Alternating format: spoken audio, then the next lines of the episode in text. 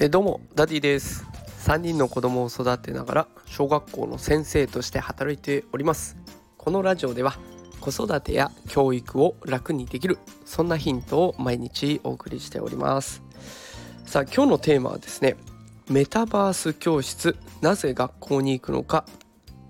というテーマでお送りしていきたいと思います。あの毎日新聞さんでですね教室に広がるメタバースっていう記事が載っていたんですね。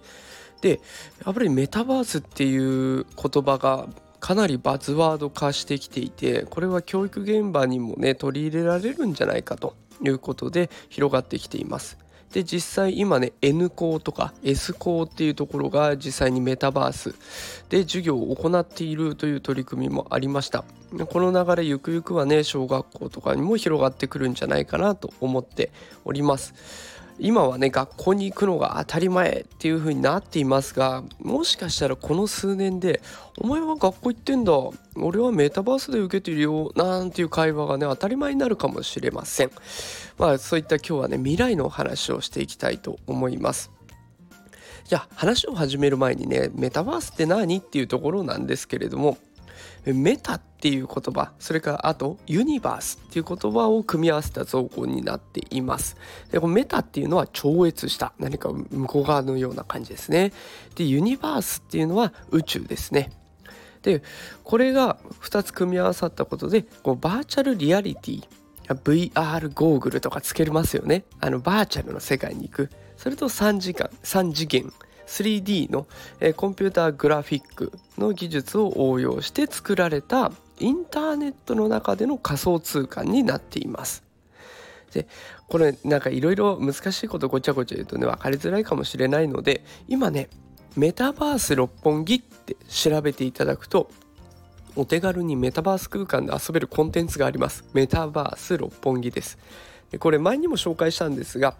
えクラスターというアプリを使ってこうゴーグルとかも特に必要なくね楽しく遊べるものになっております。で私3人の子供がいて真ん中のね息子5歳の子もすごく楽しそうに遊んでいました。なのでまあこういったものを通してね実際に触れてみるのが一番いいかなと思います。あのゲームでいうとフォートナイトとか、えー、ああいったものがね感覚としてかなり近いので、まあ、是非ちょっと触ってみてほしいなと思います。じゃあそのメタバースで行われる授業ってどんなものがあるのかっていうところを紹介していきます。えー、まずはね地学地学の授業でね高校の授業で面白いんですよ。アンモナイトとか三葉虫ナウマンゾウなんていうパネルがあるでそれをポチッと押すと CG で作られた立体模型がバンって飛び出してくるんですね。でその模型をこうあのメタバース空間で手で掴んで裏返したり回してみたりとかっていろんな角度から観察ができるというふうになっています。だから、まあ、教室だとねどうしてもそれがあの教科書で見るとかあちょっと頑張ってもテレビ画面で映像として見るとかっていう風になってしまいますがその時ってここどうなってんだろうって自分の見たいところがなかなか見れないじゃないですか。それが可能になってくるんですね。自分の見たいところを見たいタイミングで見ることができるというふうになっています。で続いて英語これはもうメタバースがあるからこそできるようなものですがバーチャルで作られた外国人えー、アバターと呼ばれる人がたくさんいます。あの現実世界でこれを聞いてるあなたがいて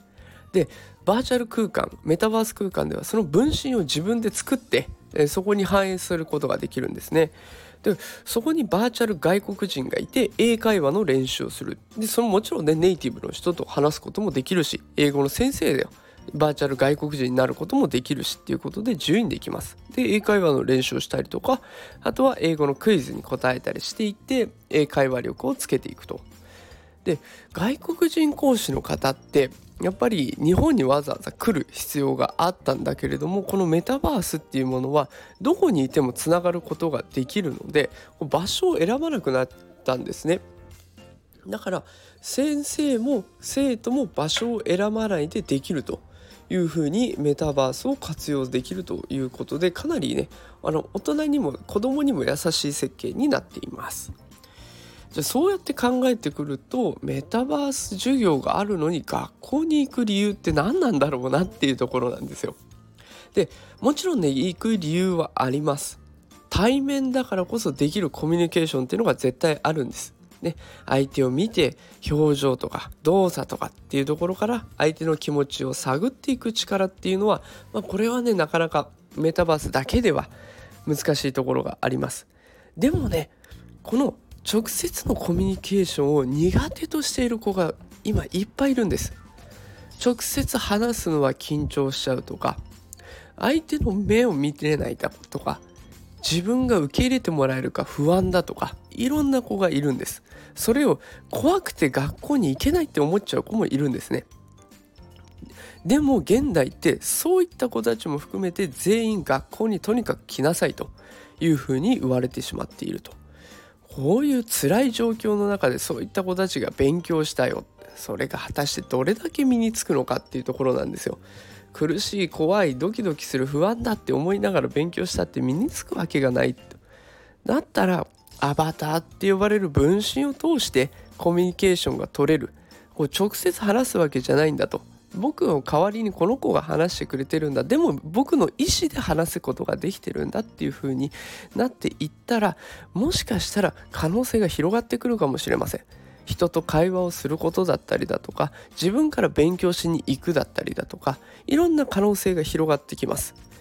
子供全員が同じやり方。学校に行って当たり前っていう状況は子供全員のためにはなってないという状況になっています。だからこそメタバースで授業を受けるっていう選択肢があってもいいんじゃないかと。もしかしたら